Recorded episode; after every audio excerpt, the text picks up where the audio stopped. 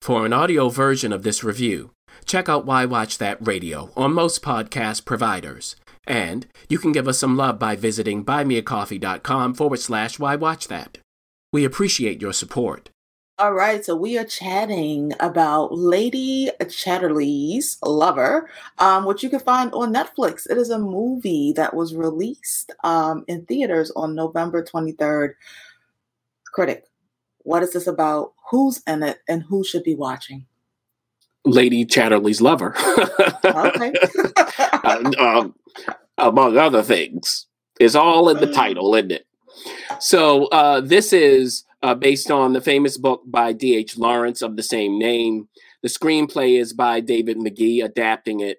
It is directed by Laure de Clermont uh, Tonnerre, who directed The Mustang, which was a very good indie movie uh, starring Matthias Schoenaerts. Uh, so interesting coming to this topic, it is different. And it stars Emma Corrin as the lady in the title, Jack O'Connell as the lover in the title. And we have Matthew Duckett as well as the husband of the lady. Joely Richardson is playing Mrs. Bolton here, who comes in to take care of Sir Clifford, the husband of the lady, and so on and so forth. So, you know, this is a period piece romance. That's what we have here. And it was salacious at the time. I mean, this book was banned all over the world. And it hmm. actually played a role in challenging obscenity rules. What is it? You know, being more permissive with what people had access to. So that's the kind of thing we're about to get into. Are you ready for this, producer? Already you're going, yes. oh, yeah, I'm watching this. Totally on my list. so it starts right before Sir and Lord Chatterley, well, Sir Clifford, I should say, and Lady Chatterley get married. So in the beginning, Connie, played by Emma, you know, she has lived her life.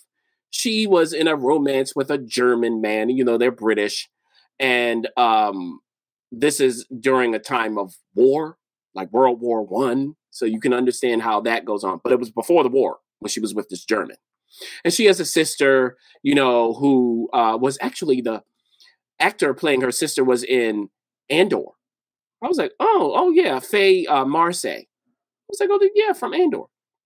So you know that kind of talking, and she gets married. She's very happy. Uh, Clifford's happy with her. You know that whole kind of thing. They consummate the marriage. Then he goes off to war. He does come back, but he's paralyzed from the waist down. So how's that going to affect, affect their relationship? You know, they move into his wonderful estate, but he's not really interested in doing that kind of stuff, you know, that you'd want to do if you weren't paralyzed from the waist down. And how does this make Connie feel? Is the question.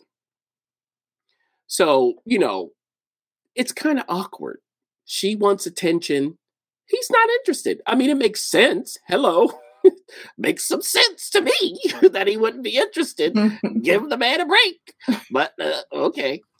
And it starts getting kind of strained between the two of them. And at one point, you know, because Clifford really, once that happens, he's kind of in his head about what he's interested in, which is not his wife. So he essentially says to her, you know, go find a lover have a kid because you know I want to pass on my legacy, have a son in particular. But you know, this is just a little affair to have a kid to get pregnant. It's not about falling in love. You know, pick the right man. I trust your judgment. I don't want to. I don't want to know who it is. She's kind of like, "What are you talking about? We're married." But not for long. that attitude okay. changed because after the war, he needs to restaff his estate and you know they put out a call to all the people who used to work there and uh, someone does come in to work and this person is played by jack o'connell his name is oliver mellors and he's going to be the gamekeeper now he was a common man who rose to uh, rank in the military during the war i think he became a lieutenant as they say so at the start of this him joining them Sir Clifford's kind of like, you know, this kind of guy, is he going to be okay coming back down to earth essentially? And his attitude is kind of like, we shouldn't allow these people to rise up in the ranks of the military anyway. Ooh. He says something similar to his wife. How does she take it? Not too well. Because one day, of course, she's going to meet this gamekeeper.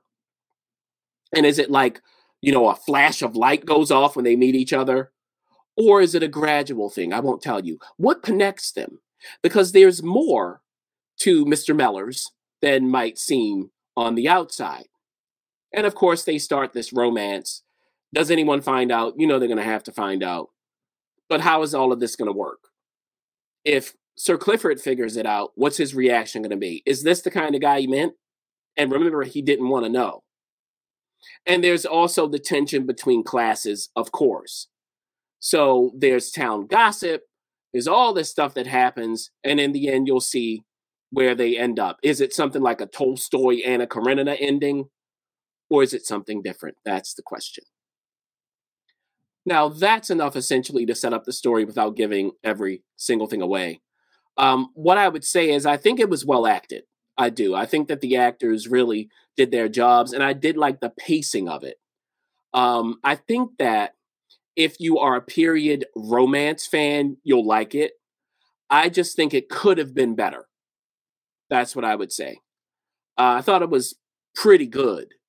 Uh, there are really two things that were getting in my way, maybe two or three things.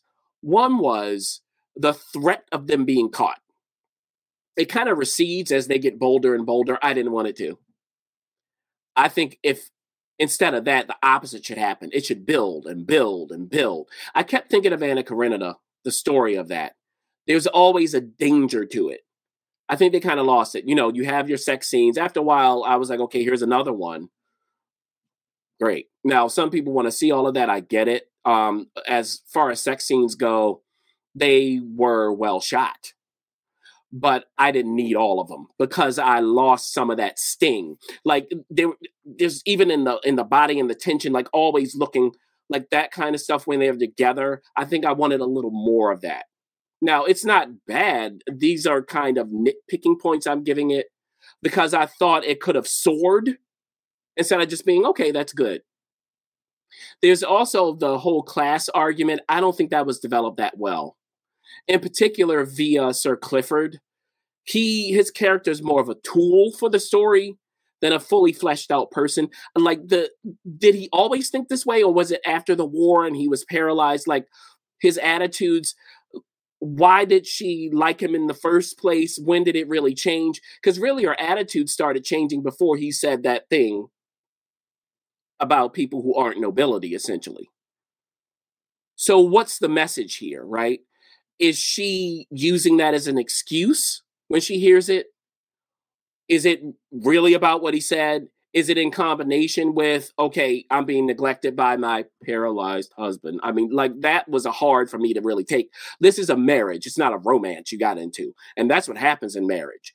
I'm gonna tell all y'all this marriage is not about love. Love can be there, but it ain't gotta be. Marriage is about signing on the dotted line. Don't you sign the contract? So like their responsibilities when it comes to marriage, I really wasn't feeling the whole, oh, he's not, you know, satisfying my needs. Yeah, he's not. okay. what do you want? The man with the war. I mean, I, like, so that was harder. The now when he says, "Hey, go do your thing," and her reaction, like, just all of that, I think it could have been a little clearer on the screen. I haven't read the book, so I don't know how D.H. Lawrence presented it. That was just something again nitpicking here nitpicking. Uh, also the final thing is some of the reactions that she got when people found out just didn't make sense to me for the time period. Like her father in particular i was kind of like oh because he like finds out about it and he's like well you know love comes and goes. Okay well hold on if that's the reaction of a father at this time, I'm going to need more information about this man. Like, you can't just plot that on the screen and have me buy it. Like, I just wasn't buying that. There were progressive attitudes, which, of course, are part of the book. But on screen, you've got to tangle with that. You've got to present it in a more convincing way and not just say, well, it's in the book. I don't know how the book presents it. Again, I, you know, I don't know. And that's why I kept thinking about Anna Karenina, where all of that is in there clearly. And there's a price to pay. This to me is more fanciful, which might be on purpose, especially at that time. That might have been D.H. Lawrence's uh, purpose to kind of shock people into this is how things should be, I guess. But I don't know. So there were some question marks in regard to the execution of the stories and the relationship relationships here that I had. But again, I think if you're a fan of period piece romances and you want to see some frank sex scenes, if that's fine by you, then this is going to be good. Uh, so there we go with that. What do you think, producer? This sounds like exactly what you're looking for to me. You know, it's interesting. it definitely is interesting. And I personally like the fact that it's a movie. So it's not a, a huge commitment. You can kind of get in and out. Um, so it might show up on the uh, over the holiday viewing list. You are not watching this. I don't even know why you're saying this to the universe. you know you are not going to be watching Lady Chatterley's Lover. You're not going to do it. Anything's possible. All right, guys. For more reviews of why I watch that, um, don't forget to like, share, and subscribe to this video. Thanks for joining us. For up to date info and to share what's on your watch list, be sure to follow us on Facebook, Instagram, YouTube, and TikTok at Why Watch That, and on Twitter at WWT Radio. Also, you can visit us at whywatchthat.com. And while you're at it, don't forget to go ahead and rate Why Watch That Radio on iTunes. Let's keep the conversation going.